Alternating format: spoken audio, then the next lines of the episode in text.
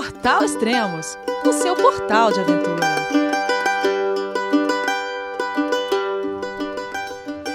Bom dia, boa tarde, boa noite, bem-vindo a Extremos, o seu podcast de aventura. Esse é o 10º podcast de Uma Pedalada pela América. Então vamos conversar com ela. Olá, Ada Cordeiro, tudo bem? João, é você, meu filho? Alô, pai, eu consegui, eu tô no cume do Everest.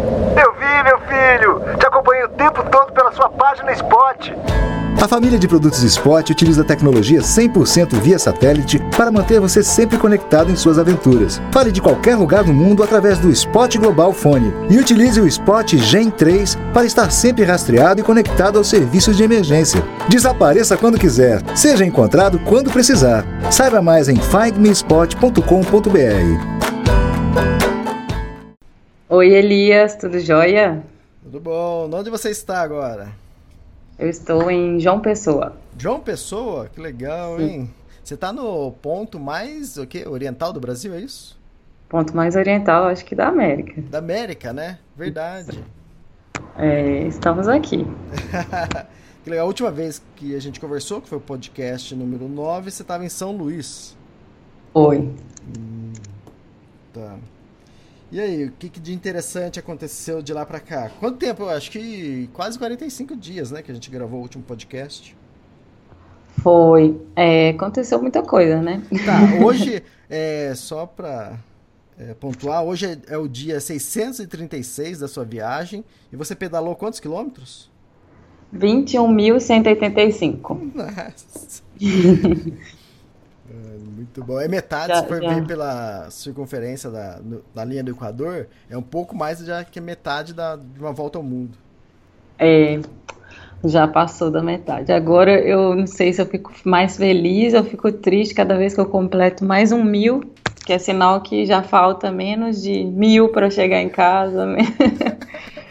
Agora a contagem regressiva. É o ponto mais oriental da América do Sul, Elias. Ah, tá legal. Isso aí. Que é o que consta aqui.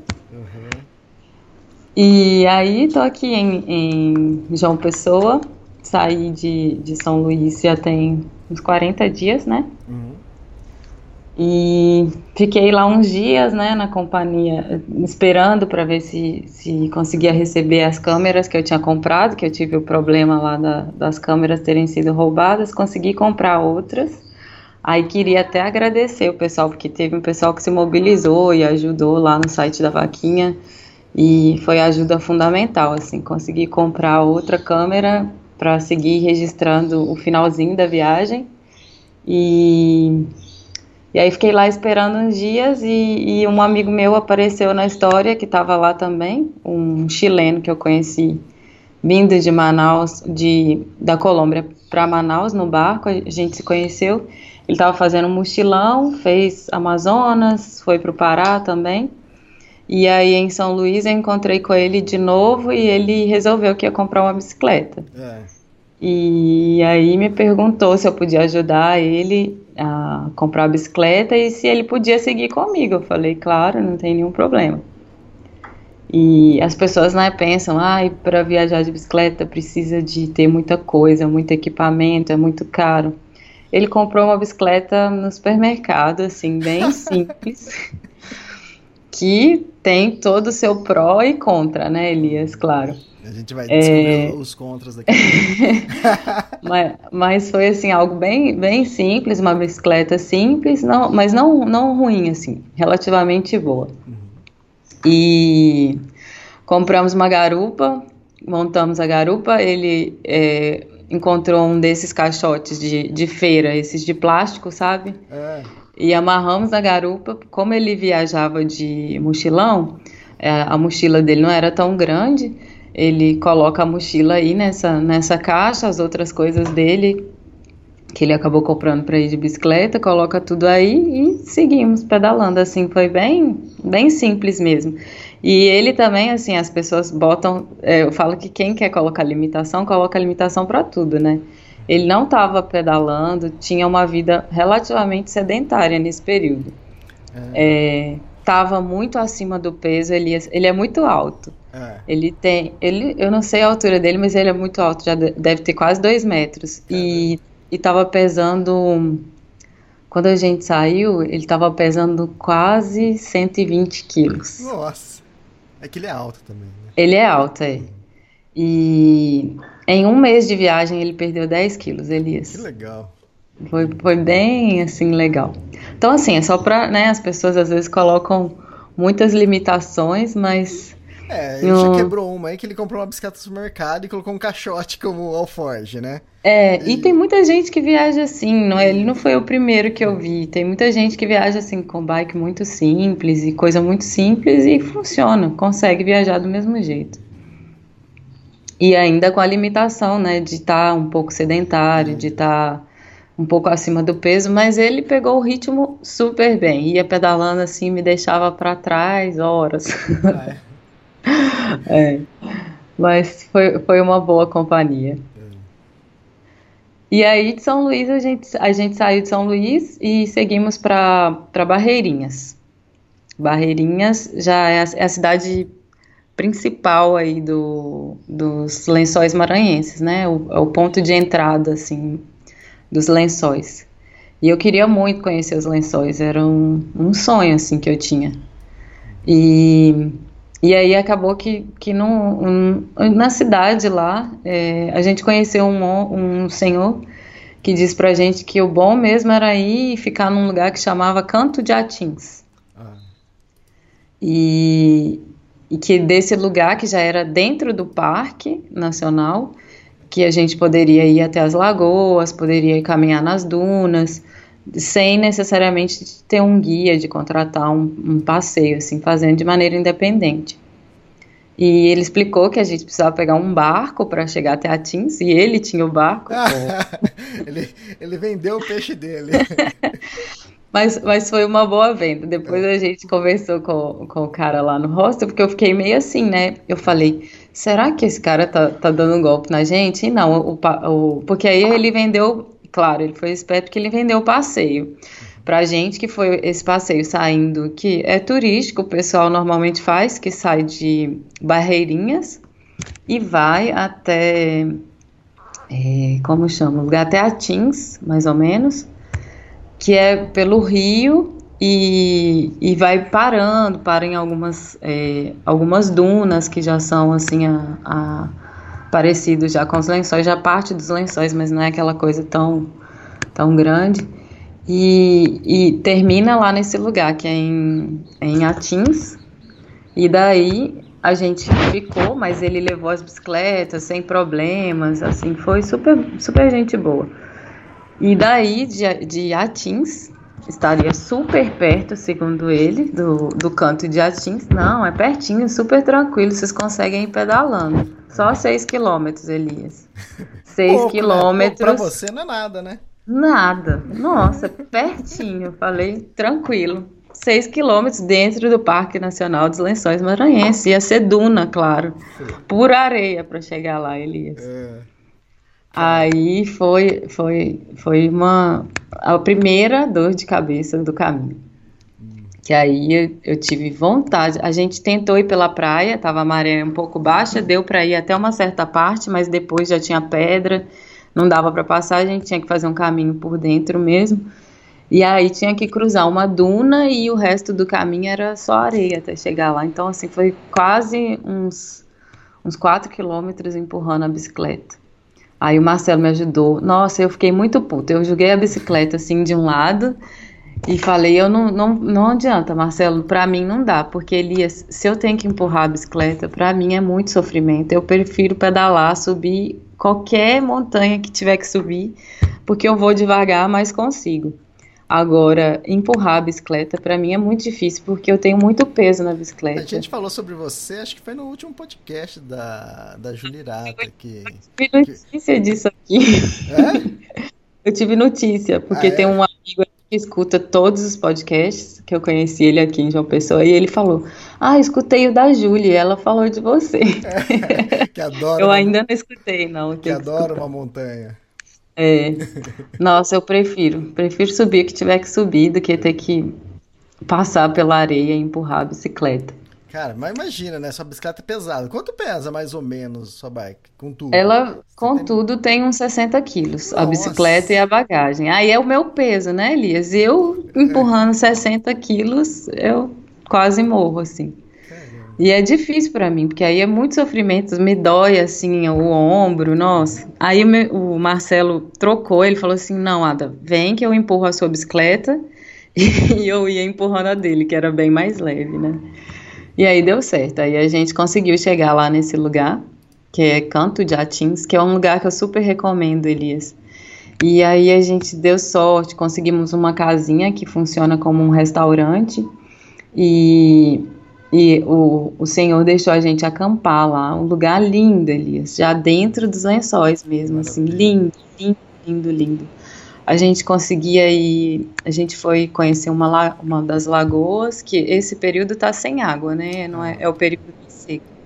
Então são poucas as lagoas que tem água. Que tem no meio das dunas, é isso, né? No meio das dunas, é. E uma delas ainda tinha bastante água, até tem algumas, tem várias, mas umas são mais distantes. E aí a gente foi caminhando assim, nossa, muito lindo. Um dia a gente voltou e esperamos o pôr do sol, que o pôr do sol de lá foi um dos mais lindos, assim, que eu já vi na minha vida. É uma coisa maravilhosa. Quem mora em Brasília, normalmente, fala que é o pôr do sol mais bonito que tem é de Brasília. E aí? É, de Brasília me conquistou, mas esse dos lençóis é porque, eu não sei, essa questão de... Eu gosto muito de lugares, assim, dos desertos, é algo que me atrai, assim, que eu acho muito bonito, o salário eu achei muito bonito, e os lençóis é essa paisagem, né, é muito aquela paisagem ampla, e é uma imensidão, assim, então você perde a dimensão das coisas, né, e chega um momento que o céu se mistura com a terra. A gente ficou esperando um dia, a gente ficou lá no meio das dunas, só eu e esse meu amigo, e vimos o pôr do sol, que foi assim, maravilhoso, e depois ficamos lá esperando a noite chegar. Elias, que coisa maravilhosa. E aí você perde completamente a dimensão das dunas, porque você não sabe onde que tá embaixo e onde que tá, que a duna vai subir, você perde completamente a dimensão. E a direção também, assim, até um pouco perigoso, porque se não tiver uma referência... Para sair de lá, você se perde, porque não tem né? Aí tem as luzinhas da vila, assim, que a gente conseguia ver do restaurante que a gente estava. Trilha não tem? Não, porque é duna, né? A trilha muda o tempo inteiro, o vento vai mudando os caminhos. E pode se perder, né? Totalmente.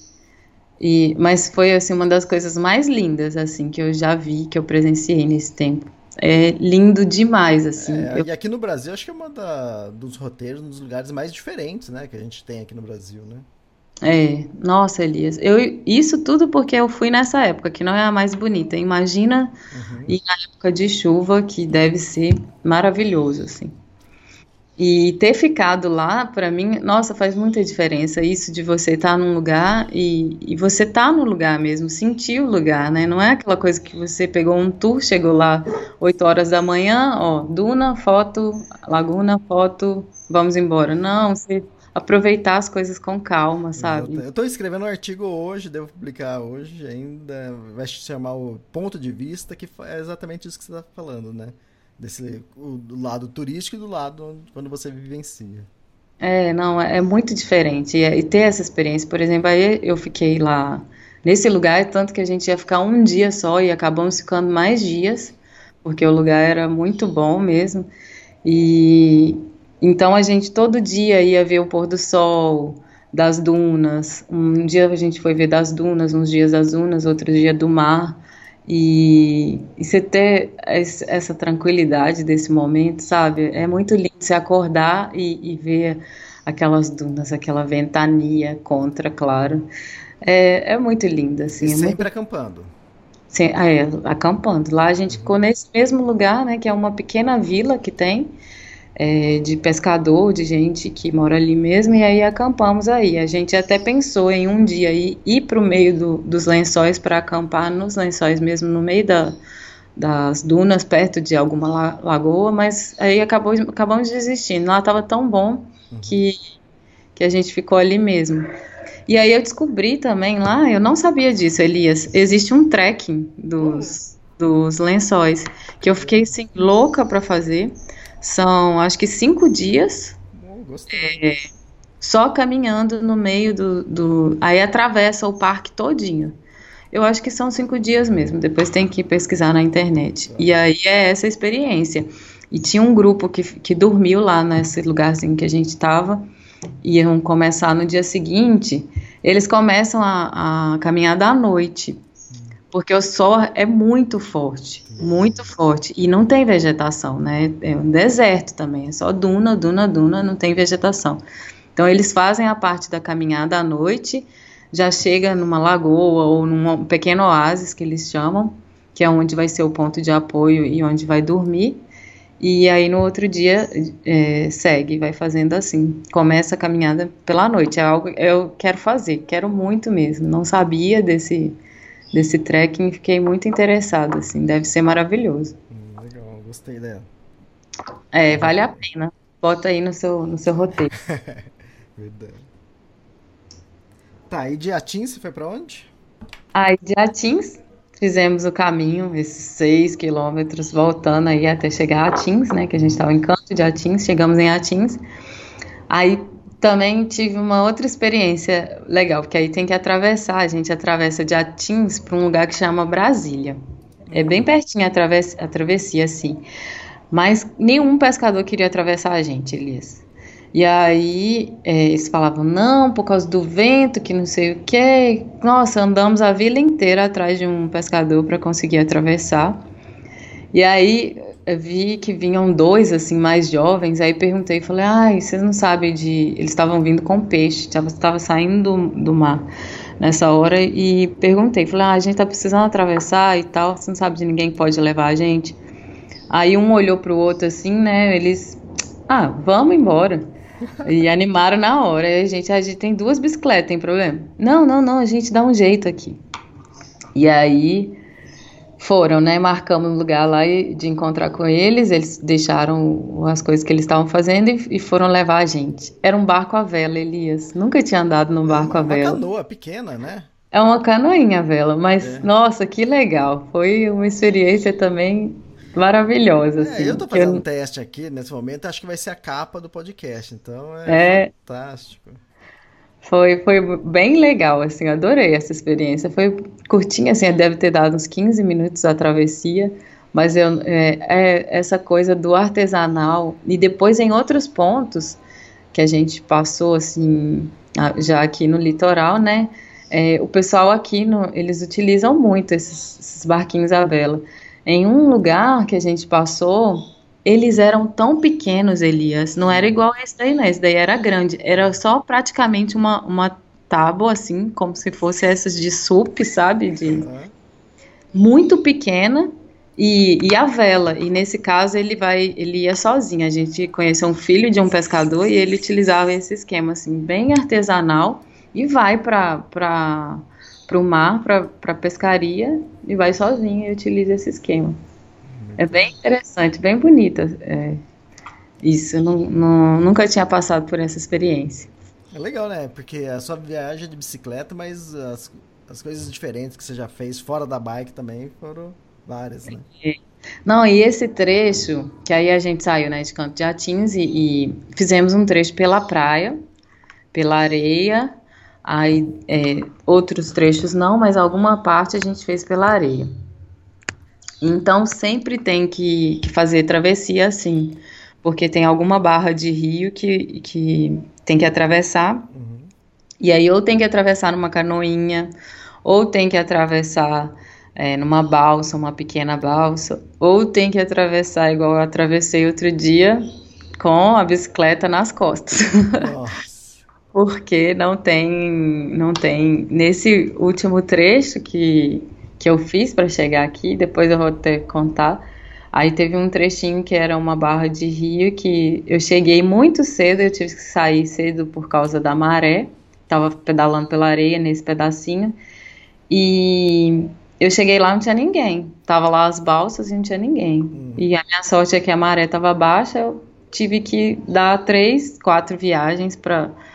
Tirei todas as malas da bicicleta e atravessei. Aí voltei, peguei a bicicleta, atravessei. Depois as bagagens, atravessei. Fui fazendo assim. Caramba!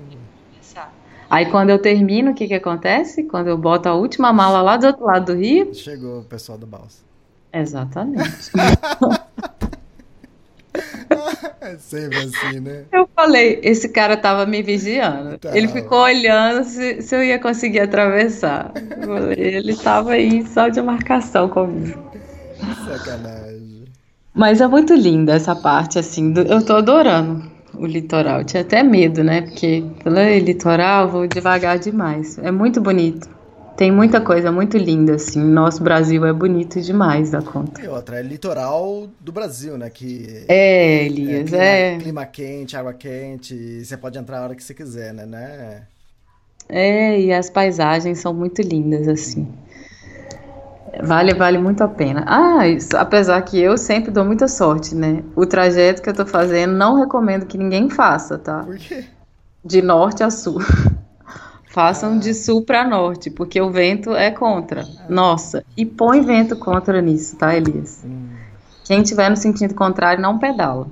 Pode ir assim, acho que a bicicleta deve ir a 20 por hora sem ele nem pedalar. Agora, no meu sentido, meu Deus do céu, é muito vento contra. E é uma região que tem muita produção de energia eólica, né? Uhum. Quando eu vejo esses cataventos gigantes, como diz a ideia, eu já desespero, que é sinal que tem muito vento e com certeza pra mim vai ser vento contra. Sim, vai ser vento contra. É boa dica isso, hein? É. Normalmente as pessoas... Eu já sabia disso, porque eu já fiz um trecho pelo litoral e fiz de Trancoso a Salvador e a gente escolheu fazer nesse sentido justamente por causa do vento, né? Que é predominante nesse sentido. Não é que o ano inteiro ele tá assim, mas predominante nesse sentido. Mas eu não tinha outra escolha, né, Elisa? Sim. Eu tô descendo, eu não tinha como planejar nesse sentido. Sim. Mas tá dando certo. E aí você foi pra onde? Jericoacoara, é isso? Aí de Lençóis seguimos pra Jeri, que foi... assim, um caminho bem bonito também, pegamos aí um caminho de praia, antes de chegar em Jeri, de Camocim até Jeri, a gente decidiu ir pela praia, falaram, nossa, é super lindo, e realmente foi assim, uma das fotos mais lindas que eu acho que eu tenho, foi um dia nesse caminho, porque a gente teve que acordar, os pescadores avisaram pra gente que a maré ia estar baixa 4 horas da manhã. Isso era noite ainda, amanhece bem cedinho aqui, mas ainda ia estar escuro.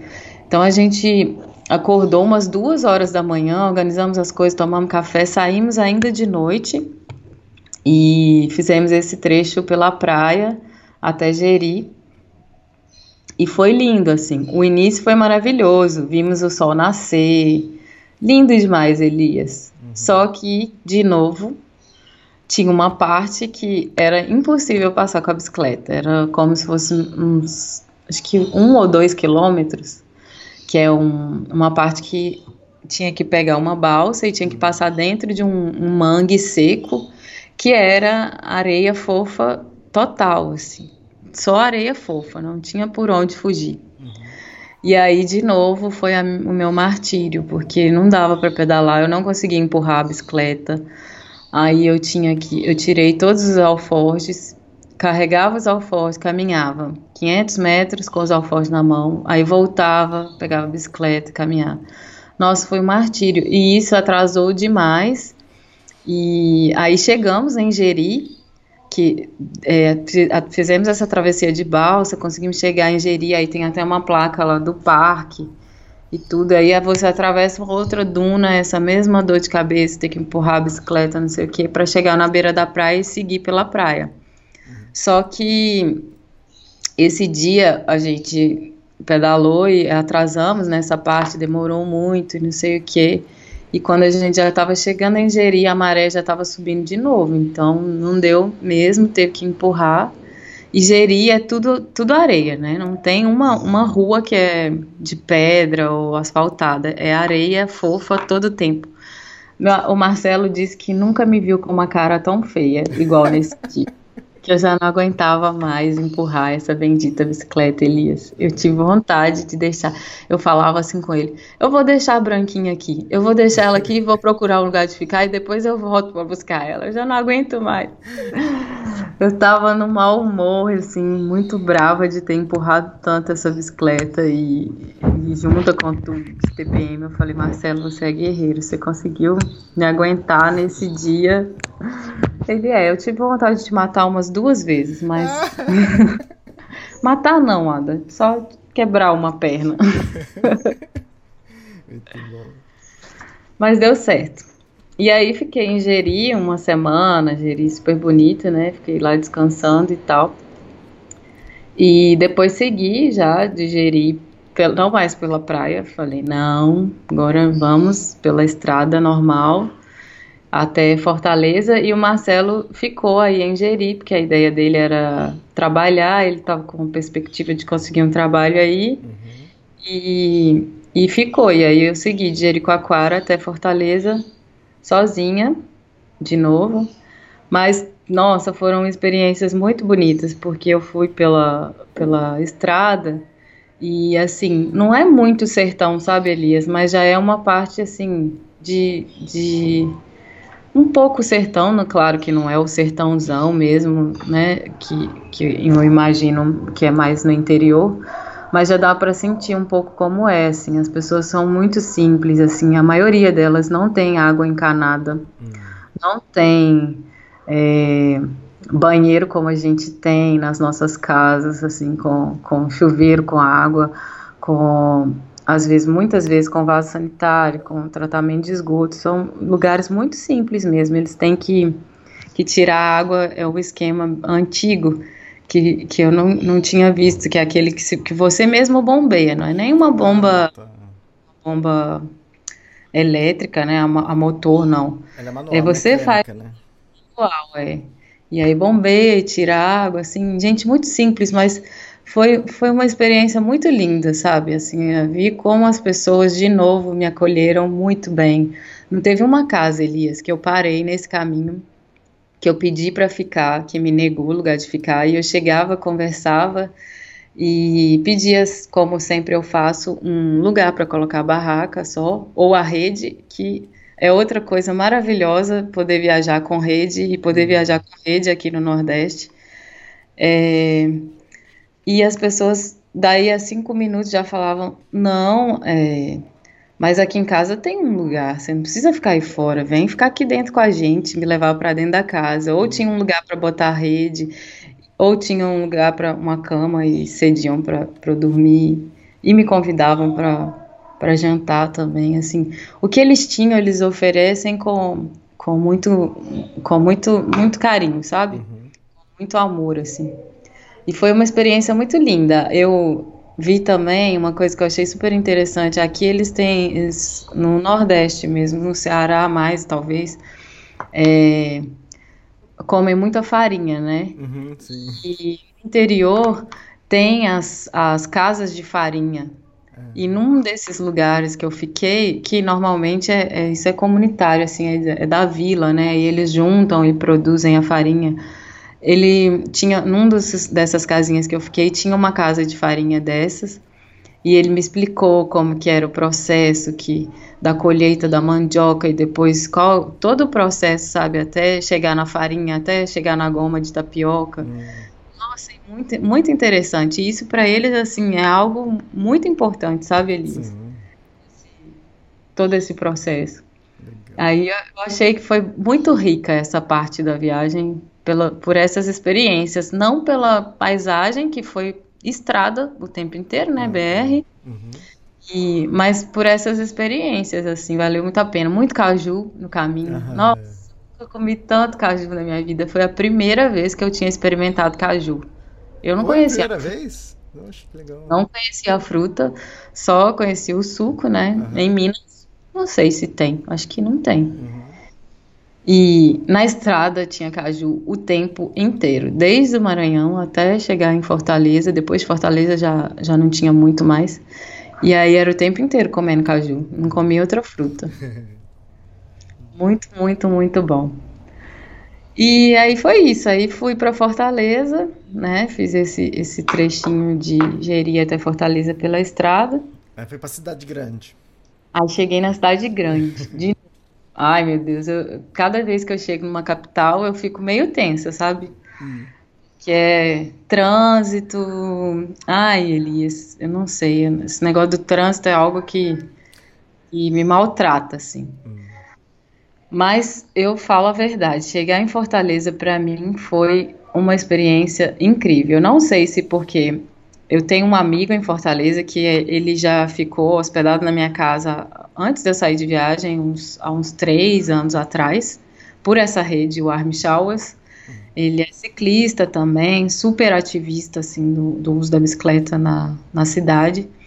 E ele traçou para mim, eu ia ficar na casa da amiga dele, e ele traçou um caminho para mim que eu chegaria direto na casa dela.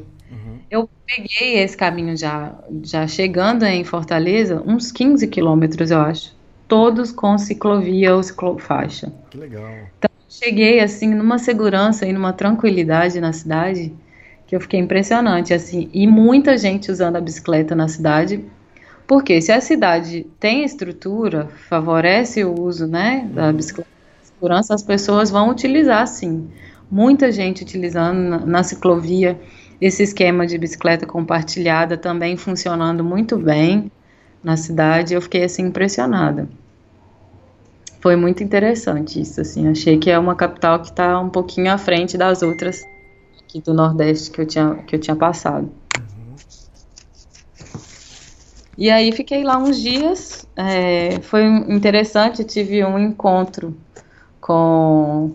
O Paulo e a Isolde é um casal do sul do Brasil que acompanham a viagem desde o início, assim. E eles me mandaram uma mensagem, viram que eu estava por aqui no Nordeste e falaram: ah, a gente vai estar em Fortaleza. Se você estiver por aqui, a gente podia encontrar. Eu não conheci eles pessoalmente, claro. E foi super certo, porque eu cheguei e eles iam embora no dia seguinte. E aí deu super certo, encontrei com eles, foi um encontro super bacana, eles conversando assim comigo com muito carinho, a mulher dele super carinhosa falou assim comigo: ai, Ada, às vezes eu ficava tão preocupada com você, porque estava chovendo lá em casa, eu ficava pensando se você estava na barraca, como que você estava, se você estava bem, assim, fiquei super feliz de conhecê-los. É, legal, né? Imagina, eles sempre acompanharam você e de repente encontram... Só ela falou: ai, Ada, conversando com você aqui é a mesma coisa de eu estar escutando podcast? Muito bom, isso é ótimo, né? Que fantástico. Foi muito legal, assim. Eu acho que já comentei aqui no podcast, não sei se foi com você ou em outro, que eu tava no lançamento do livro do Guilherme Cavallari e eu conversando com um grupo, aí de repente uma pessoa do lado, escutando a conversa, falou: ah, você é o Elias? Eu tô reconhecendo pela voz por causa do podcast. Eu falei: pô... Muito legal.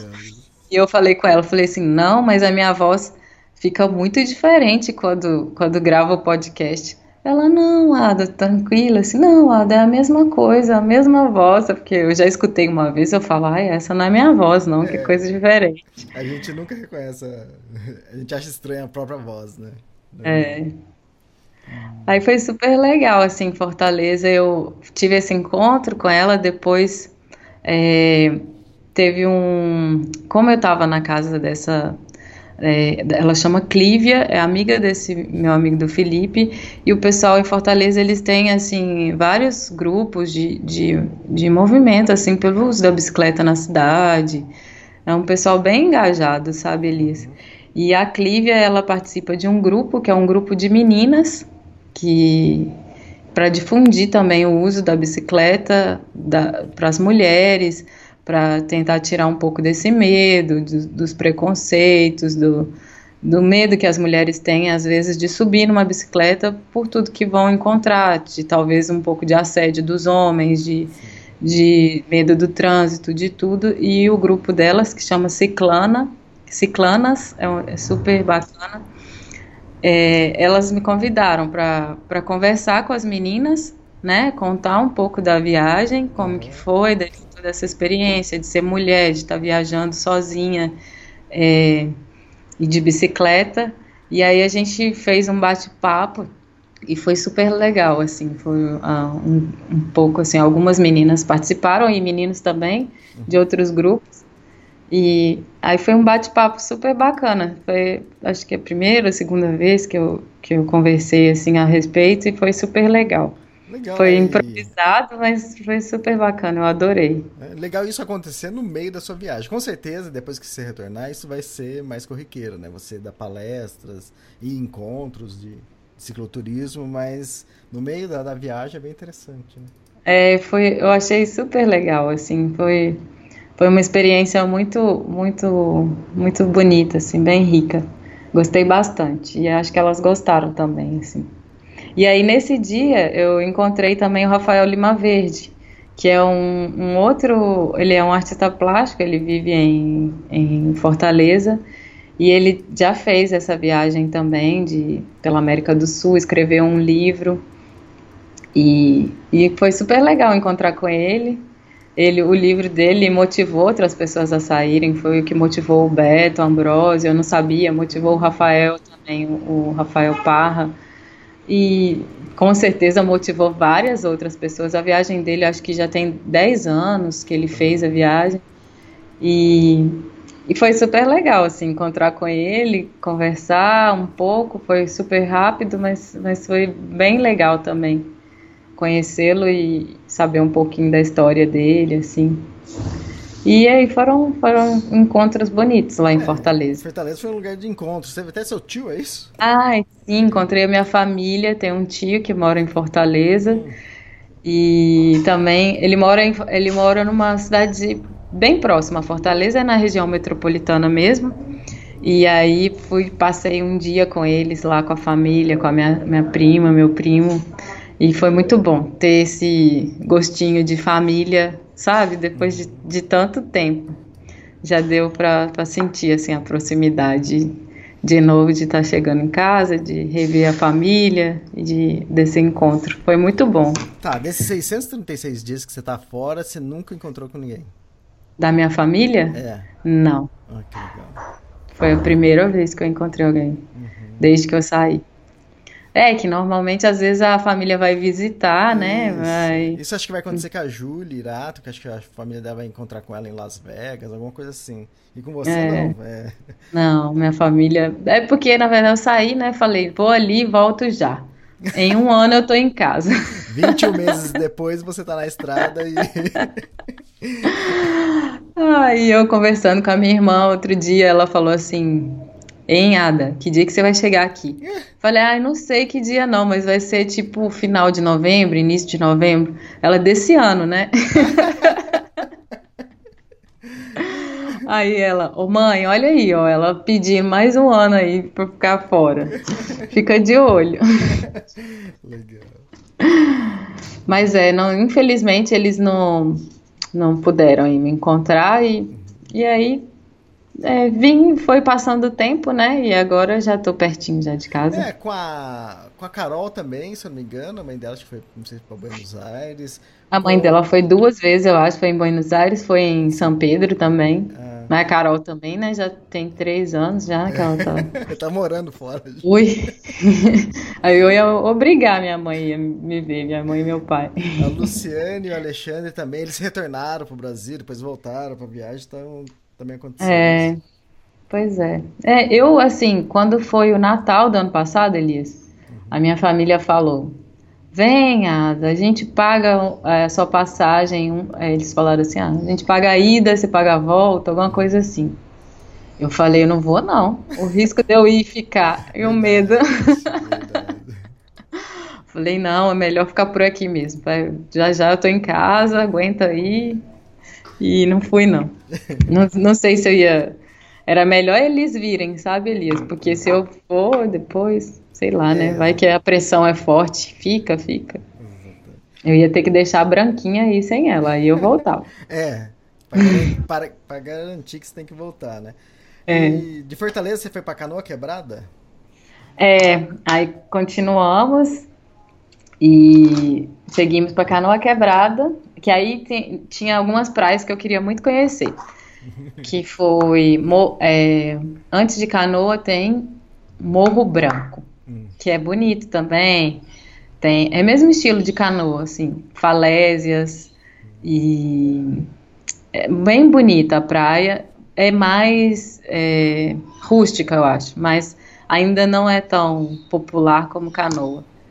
E eu gostei muito desse lugar, de Morro Branco, por isso, porque é ainda um pouco menos turístico que Canoa, tem as falésias também são lindas, aí a gente dormiu na praia, essa época do ano tá bem bom, porque não é temporada, né, Elias? Todas as casas de praia são fechadas, e aí você pode ocupar a varanda de uma casa de praia. Entendi. Por uma noite, sem maiores problemas. E aí a gente fez isso em Morro Branco e em outros lugares também. E foi muito bonito, assim, adorei essa Morro Branco. Canoa Quebrada eu gostei também. Mas eu já achei que a praia em si, ela já tá muito... Você conhece lá, Elias? Não, não conheço. A praia tem muita barraquinha, eles fizeram muitas construções na beira da praia de barraquinha, que eu acho que prejudicou, assim, e tá prejudicando as falésias, que já estão, assim, um pouco comprometidas, sabe? E sem contar a beleza natural fica escondida, né, Elias? Porque tem as barraquinhas, as falésias estão atrás, fica aquela coisa assim... Aí você tem que andar bastante e sai um pouco assim da praia, aí sim, não tem nada e fica mais bonito. Tá. Eu gosto da natureza, sabe, Elias? E isso você tava com o Marcelo. O Marcelo voltou. Esqueci de contar. O Marcelo tinha ficado lá em Jeri e aí não deu certo, ele não adaptou e não gostou muito e falou, vou seguir viagem. Pegou a bicicleta, como eu fiquei mais tempo em Fortaleza, nesse tempo ele pedalou e conseguiu chegar lá. E saímos juntos de novo de Fortaleza, e aí ele estava me acompanhando de novo, e aí a gente parou aí em Morro Branco, Canoa, e aí fizemos um voo também, Elias, de parapente. Foi a primeira vez que eu voei, e foi bonito, tá? Aí foi massa, porque deu para ver o pôr do sol lá de cima, Elias, que coisa linda, que maravilha que foi, assim, Nossa, uma sensação muito boa. Eu tenho medo de altura. Eu achei que eu ia ficar com muito medo, mas não fiquei não, porque não é... Por exemplo, na minha cidade tem essa coisa de parapente, só que é assim, é uma montanha e você se joga da montanha, né? Isso. Então eu acho que eu ia ficar com muito medo. E lá, não, é do plano que sai. Você não tem esse choque do se jogar. Tem um carro que puxa ou... Não, você sai com o próprio vento. Tá, e não é esse de motor nem nada, é só o... Caramba! O efeito do vento mesmo. Já vento, é que essa região venta muito, né? É muito vento, Elis. Tanto que eu queria ir sozinha e o Marcelo também. Em dois, né? Dois voos separados. E aí o rapaz falou, não vai dar não, porque você é muito leve. Não vai ter peso suficiente com esse parapente que a gente tem aqui para fazer o voo com você, porque o vento é muito forte. Então tem que ir os três. Aí a gente foi o condutor lá e eu e o Marcelo. No mesmo voo? No mesmo voo. Voo triplo? Triplo. Nunca vi isso. Eu fiz um voo duplo, né? Que legal. E fomos os três, porque aí... Quando a gente ia, num sentido, a gente estava contra o vento.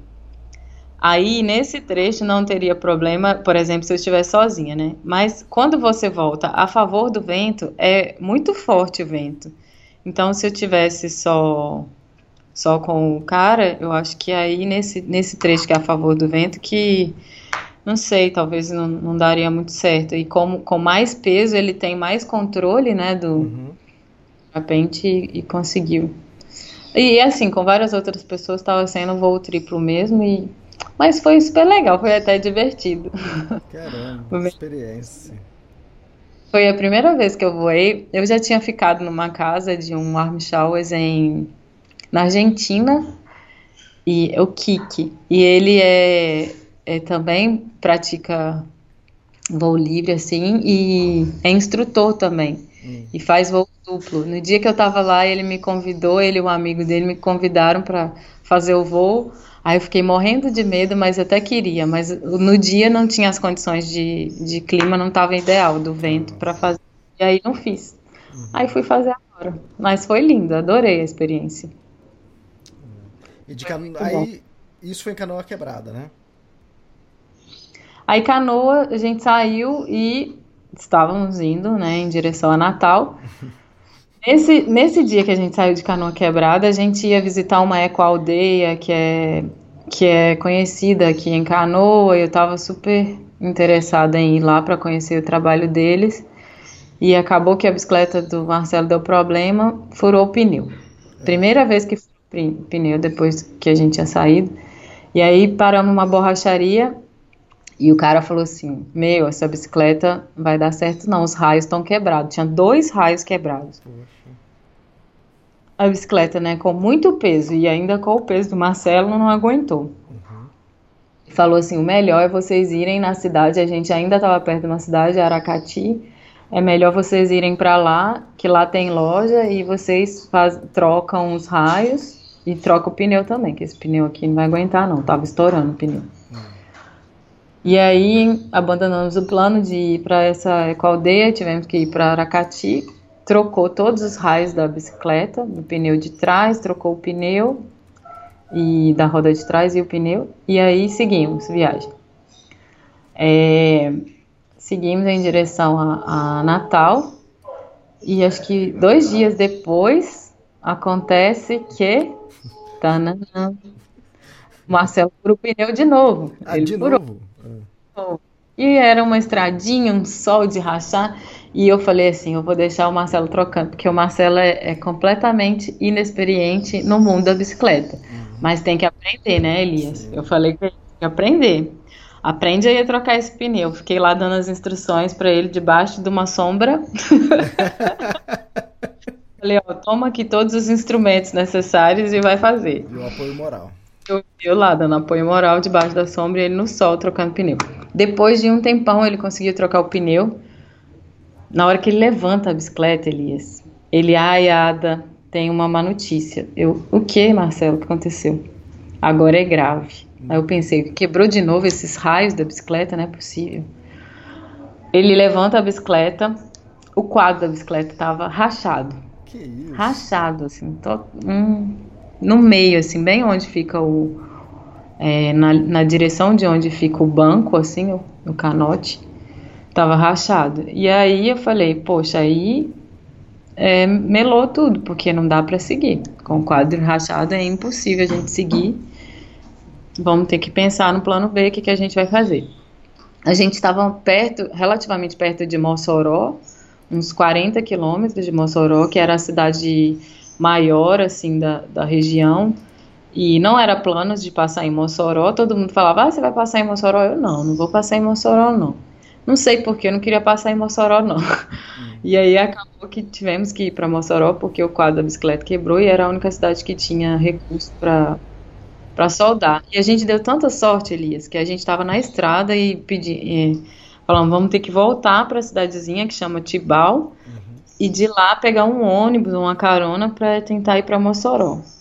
E as coisas acontecem do jeito que tem que acontecer, né? Porque a gente na estrada pedindo carona, quase não parava carro. Aí passaram 2 carros dessas caminhonetes grandes, assim, nem abriram o vidro para a gente, nem olharam para nossa cara. Aí foram embora. Aí depois, Elias, um deles voltou. Aí o Marcelo, olha, um deles voltou. Aí o cara abriu o vidro.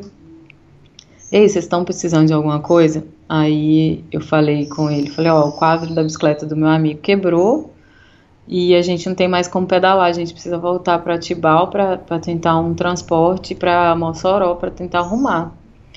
E se não der para levar as duas bicicletas, que leve só a do meu amigo, eu vou pedalando. E aí, realmente não dava para colocar as duas no carro, colocou só a dele, e o Marcelo foi com o Gilmário, que é o senhor que deu carona pra gente, e fomos até Tibau.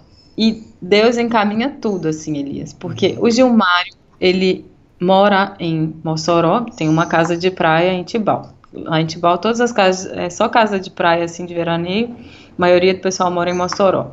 Era feriado e eles estavam passando final de semana em Tibau. E só que no dia seguinte era sábado, ele tem comércio em Mossoró, e ele ia para Mossoró no sábado e ia voltar, porque é pertinho, né, 40 quilômetros, ele só ia trabalhar e ia voltar. Então ele falou assim, olha, vocês ficam lá em casa hoje, amanhã cedo a gente bota a bicicleta no carro, vamos só com a bicicleta até Mossoró, o meu sobrinho trabalha com solda de alumínio, eu deixo vocês lá. Ele já conhecia a pessoa que, segundo ele, era a melhor pessoa, assim, que podia ajudar a gente, né? Que se fosse ajudar, ia ser ele. Levou a gente para Mossoró, soldamos o quadro da bicicleta, voltamos com ele, ainda passamos o sábado lá com a família dele, super divertida, Elias. Nossa, a gente comeu e bebeu até a família lá, o irmão tem produção de cerveja artesanal, Elias, imagina, deram cerveja de rapadura pra gente. Nossa. Fazer propaganda da cerveja Bacurim, porque é uma delícia a cerveja, acho que é a única cerveja artesanal do Rio Grande do Norte, uma delícia a cerveja, assim. E aí passamos o final de semana, assim, de rei, né, apesar dos problemas, demos uma sorte danada, assim, com eles, com a família. E aí no domingo seguimos viagem, saímos de lá e ia continuar a estrada, pegamos a estrada de novo, pedalamos um dia inteiro. No final do dia, quando a gente já estava parando na cidade para procurar lugar de ficar, o Marcelo, olha, estava na frente assim, parou, me esperou chegar, falou, Ada, deu merda de novo, a bicicleta tinha quebrado o quadro de novo, não resistiu. Na onde vocês estavam? Na primeira vez foi em Tibau. Na segunda vez foi em Ponta do Mel, que é um pouquinho depois só, uns 60 quilômetros depois. E aí a gente... 60 quilômetros depois de Mossoró? De Mossoró também, é mais ou menos o mesmo caminho depois. Assim. Porque em Mossoró a gente só foi para consertar a bicicleta e voltou para Tibau, porque deixamos as coisas lá em Tibau, que é no litoral. E a gente foi para Mossoró, consertou, né, o quadro e voltamos. Minha mãe nasceu aí na região, bem próximo, Jardim de Piranhas. É mesmo? É. Nossa, eu fiquei surpreendida com Mossoró, porque eu não queria passar lá, não sei porquê, mas é uma cidade bonita, uma cidade de boa, assim, organizada, me pareceu organizada, assim. E não é cidade muito grande, né? E aí, quebrou de novo, que a gente tinha brincado no começo, né? Bicicleta de supermercado. Mas que acontece, até com bicicleta boa, também acontece. Tem histórias aí, né? Acho que eu escutei a história do Nicolás, não foi? Exatamente. Quebrou também. Podia acontecer com qualquer uma, e aconteceu com a dele, e quebrou. Realmente a bicicleta não estava preparada para... Tem muita gente, Elias, que faz viagem, faz com bicicleta de cromo, que é como se fosse um ferro, assim, que é bem resistente e que, se der problema, quebrar qualquer lugar solda, porque o alumínio tem esse problema, que não é qualquer lugar que solda. E se você solda o alumínio, a bicicleta pode ficar comprometida, que foi o que aconteceu, na verdade. Soldou e aí comprometeu o quadro dela todo. Porque aí ela passou a quebrar em outros lugares, ela rachou em vários outros lugares. Então foi um problema bem mais sério, assim. Mas aí a gente ainda tentou pedalar com o quadro quebrado uns 30 quilômetros, porque nesse lugar que a gente estava não tinha nada, não tinha como sair, não tinha ônibus, não tinha nada. Então a gente tentou pedalar uns 30 quilômetros para chegar numa outra cidade, ver se tinha um ônibus para ir para Natal, não conseguimos. Aí fomos pra estrada, pegamos uma carona. Não, aí tentamos pedalar, Elias. Era um sertãozão nesse lugar, um vento. A gente pegou uma tempestade de terra. Nossa, eu comi terra, assim, eu tava, que era a cor da terra, ninguém nem me via, não, era terra pura, assim, e não passava carro nessa estradinha, aí os poucos que passavam nem paravam, até que finalmente passou uma caminhonete, parou e levou a gente para uma cidade que chama Pendências, que dessa cidade a gente conseguiu pegar um ônibus para ir para Natal, que já era, assim, imagina uns 200 quilômetros de Natal. Que Natal tem a garantia, a bicicleta da Caloi tinha garantia, e aí a gente ia tentar acionar a garantia, né, apesar de saber que o quadro tinha sido soldado e tudo. E fizemos isso, pegamos essa carona, fomos para Natal, chegou em Natal, consegui acionar a garantia, depois de insistir um pouco, porque eles falaram que como a bicicleta tinha sido soldada, não cobria a garantia mais, que quando quebra você não pode mexer na estrutura da bicicleta. Só que a sorte é que eu tinha tirado foto quando quebrou, antes de soldar. Aí passei para eles as fotos, expliquei que a gente estava viajando, que estava num lugar que não tinha assistência deles, que foi a única alternativa que a gente buscou para conseguir sair do lugar. E, enfim, a mulher falou assim, olha, não é a garantia, a Caloi vai cobrir como uma cortesia. E disseram que ia enviar uma outra bicicleta. E aí vão mandar o quadro, né? Mas o Marcelo vai ter que ficar esperando, porque isso pode demorar até 30 dias. O quadro vem de Manaus e vai demorar a chegar lá. E aí ele ficou em Pipa, ele ainda me acompanhou em Pipa. Até Pipa, pegamos uma bicicleta emprestada, a gente ficou na casa de uma pessoa em Natal, do professor John, um outro, assim, cicloativista total, ele é um médico, professor da universidade, não tem carro, não utiliza o carro na vida dele, faz tudo de bicicleta, ele vai para a universidade de bicicleta, dá aula, falou que quando vai para os congressos internacionais, assim, ele é uma pessoa super de renome, assim, na área dele, ele leva a bicicleta dobrável, tudo ele faz de bicicleta, assim, super engajado, sabe, Elias? E tem várias bicicletas, e emprestou pro Marcelo uma bicicleta, que é uma bicicleta feita com garrafas PET. Nossa! É de plástico, uma bicicleta super interessante, de material reciclável. Emprestou pro Marcelo, aí ele foi pra Pipa comigo, me acompanhou até Pipa, e agora ele tá em Pipa, porque ele tá trabalhando lá, conseguindo um trabalho. E vai ser bom, porque é o tempo dele esperar a outra bicicleta chegar e é o tempo dele conseguir mais dinheiro para seguir viajando. Tá, e aí você continuou sozinho, então? Sim, aí de Pipa eu tive que seguir viajando sozinha. Vim até João Pessoa, que é onde eu tô agora, sozinha.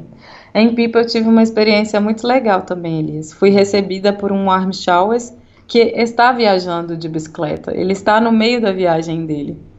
Ele é uruguaio, ele é miliano. Eu olhei no site do Armchair e vi que tinha uma pessoa em Pipa. Eu falei, ué, tem alguém em Pipa? E escrevi, né? E aí ele me explicou que está viajando, mas ele ficou em Pipa um mês. E alugou uma casa, porque a família dele foi visitar ele. Então ele achou era mais barato alugar uma casa do que pagar um hotel para a família inteira, né? E acabou alugando essa casa. E aí eu fiquei lá na casa que ele tinha alugado, ele me recebeu. Legal. Super legal. E aí eu saí de lá numa terça-feira e ele ia continuar a viagem dele na quarta-feira. Agora ele já está em Natal, já seguiu o pedal. Fui recebida por um cicloviajante que está na estrada. É, isso foi demais também. Foi super interessante. Que normalmente quem põe a sua casa à disposição é a sua casa onde mora, né? É, não tá viajando normalmente. Teve uma outra experiência legal também, Elias, que o meu Armchair estava inativo, né? Como eu estou viajando, eu não tenho casa. Mas aí, depois, no meio do caminho, eu resolvi mudar. E pensei, eu posso colocar o endereço dos meus pais, né? Uhum. E se alguém passar por lá, pode ficar na casa dos meus pais. Conversei com a minha família e eles aceitaram a ideia. Eu falei com eles, tanta gente me ajuda todos os dias, né? Se passar alguém por aí, vai ser uma experiência legal também. e pensava que não ia passar ninguém, Elias, porque a cidade de Itabira, quem é que vai passar lá em Itabira? E pouco tempo depois me escreve um menino, é um argentino, Tomás, ele foi e me perguntou se podia ficar lá em casa. Conversei com os meus pais ficaram super animados, a minha família toda, assim, e acabou dando certo, e ele foi pra lá, sabe? E eu acho que foi uma experiência incrível, assim, pra minha família, de, apesar dele ter ficado tão pouquinho tempo, de receber alguém que tá viajando, de saber um pouco, né, como é que é o outro lado da moeda. Sim. Aí minha mãe falou que adotou ele. Ela falou assim, ele me ligou aqui outro dia. Aí eu falei, mãe, a senhora já achou outro pra botar aí no meu quarto, né? Tudo bem. Mas acho que foi uma experiência legal também, assim, que a minha família pôde sentir também, né? Como que é um pouco do que eu vivo todos os dias, né? De estar na casa de alguém, de ser recebido por outra pessoa. E que é muito bom, e acho que eles puderam contribuir um pouquinho, e foi o que o Emiliano me falou também, esse menino que me recebeu, ele falou, Ada, é a primeira vez que eu recebo alguém, que eu tô viajando, e tanta gente me ajuda, eu fiquei super feliz de receber uma cicloviajante. Ah, que legal. E aí, João Pessoa, tá aproveitando aí? Quantos dias você já tá aí, João Pessoa? Tem poucos dias, eu cheguei aqui na quinta-feira, hoje é domingo, cheguei na quinta-noite, só rapidinho, foi um caminho super lindo até chegar aqui, Elias. Eu conversando com esse Emiliano, ele fez o caminho contrário e fez o caminho todo pela praia. Eu caí em tentação de novo, porque toda vez eu falo, não vou pela praia, não vou. E acabei vindo e foi a melhor coisa que eu fiz, porque eu descobri, eu utilizava um aplicativo de mapa. E nesse meu aplicativo não apareciam todas as estradas. Eu fui descobrir isso há poucos dias. As estradinhas muito pequenininhas não apareciam nesse aplicativo. Você lembra o nome do aplicativo? O aplicativo que eu uso normalmente é o maps.me. Maps.me. Tá. E ele é muito bom e tudo, faz rota. E eu utilizava ele, né? E aí descobri que ele não mostrava todas as estradas. Nesse dia que a bicicleta do Marcelo quebrou, para eu chegar nessa cidade de Pendência, no meu mapinha colocava 120 quilômetros. E a gente perguntava às pessoas, eles falavam que eram entre 30 e 40 quilômetros para chegar até lá. Aí eu pensava, como se no meu mapa aparece 120? Deve ter uma outra estrada. E realmente tinha uma estradinha assim de terra que não aparecia, né? E aí, conversando com o Emiliano, ele me falou que usava o Google Maps mesmo, porque o Google Maps tem uma opção de usar offline. A vantagem do Maps.me é que você pode usar sem internet. E aí eu descobri que o Google Maps também tem essa opção, você pode fazer o download de uma área do mapa, né? E aí eu fiz isso. E aí, nossa, Elias, descobri um monte de estradinha e me aventurei nas estradinhas, porque aí eu saí de Pipa e eu não queria fazer tudo pela praia, porque eu sabia que ia ser muito sofrido pra mim e eu tanto sozinha, né, ia ser pior ainda, mas descobri que tinha um monte de estradinha, assim, que eu ia muito perto do mar, sabe, e passando por outras estradinhas, e aí passei por estradinhas assim, era no meio de um canavial. Eu pedalei uma manhã inteira, Elias, não vi uma alma viva, só animal, assim. Passei por umas estradinhas, uma estrada que eu acabei saindo no meio de uma indústria, de uma mineradora, mas a estrada, ela era muito bonitinha, assim. E fiz uns caminhos muito alternativos e descobri coisas que eu não imaginava. Por exemplo, sair numa área que é uma área indígena. Tem várias tribos assim, indígenas aqui na Paraíba. E é uma área historicamente muito importante, que tem os indígenas que até hoje vivem aí nessa região. Uma região muito linda. Mas, assim, estradinhas que muitas vezes eram de areia, né? E aí eu mais empurrava que pedalava, Mas valeu a pena, assim, porque eu tive experiências muito lindas também, assim, com essas pessoas desse lugar. São os potiguaras que vivem nessa região. Eu não imaginava isso, que tinha tantas reservas indígenas aqui nessa parte do Brasil. Para mim foi a maior descoberta, assim. E aí pegando balsa também, atravessando o rio, aí cheguei nesse lugar que não tinha a balsa, eu tive que atravessar com as coisas nas costas. Só aventura, Elias. Que legal. Só aventura.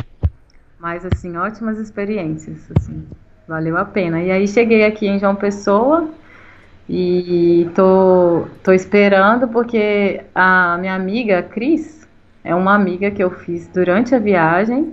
Eu conheci a Cris na Bolívia, ela estava viajando de bicicleta também, sozinha. E ela a gente pedalou junto. Ela é daqui, do Brasil, ela é da Bahia. Ela vai vir, ela terminou a viagem dela no meio do ano, né, em junho, eu acho, e agora ela resolveu e vai vir, tá chegando aqui agora. Uhum. Vamos encontrar, e ela vai pedalar comigo uns 10, 15 dias. Aí vai ser legal também, mais uma companhia. Uhum. E então você fica mais um tempo aí em João Pessoa? Na verdade, não fico mais um tempo, não. Eu fico até amanhã. Amanhã sai. É porque como agora eu já não tenho muito tempo, né, Elias? E como você não tem muito tempo? Por quê? Bom, eu tenho a vida inteira pela frente, mas eu me comprometi a chegar em casa até o final de novembro, início de dezembro, e porque eu quero passar final de ano com a minha família e tal, e em janeiro eu retorno às minhas atividades laborais. Ah, tá. Isso faz parte da vida também. Assim, todo mundo fala pra mim, Ada, pra mim o mais louco da sua viagem é que você vai voltar a trabalhar. Eu falo, gente, mas eu saí sabendo que eu ia voltar a trabalhar. Exatamente. Eu não saí pensando que a minha viagem ia ser uma viagem para sempre, assim, sem data, sabe? No meu caso, eu tinha uma data, tinha um limite, e me preparei um pouco para isso. Assim, acho que eu não estou preparada 100%, não. Vai ser um processo, talvez, um pouco complicado, mas acho que faz parte. Temos que encarar e faz parte.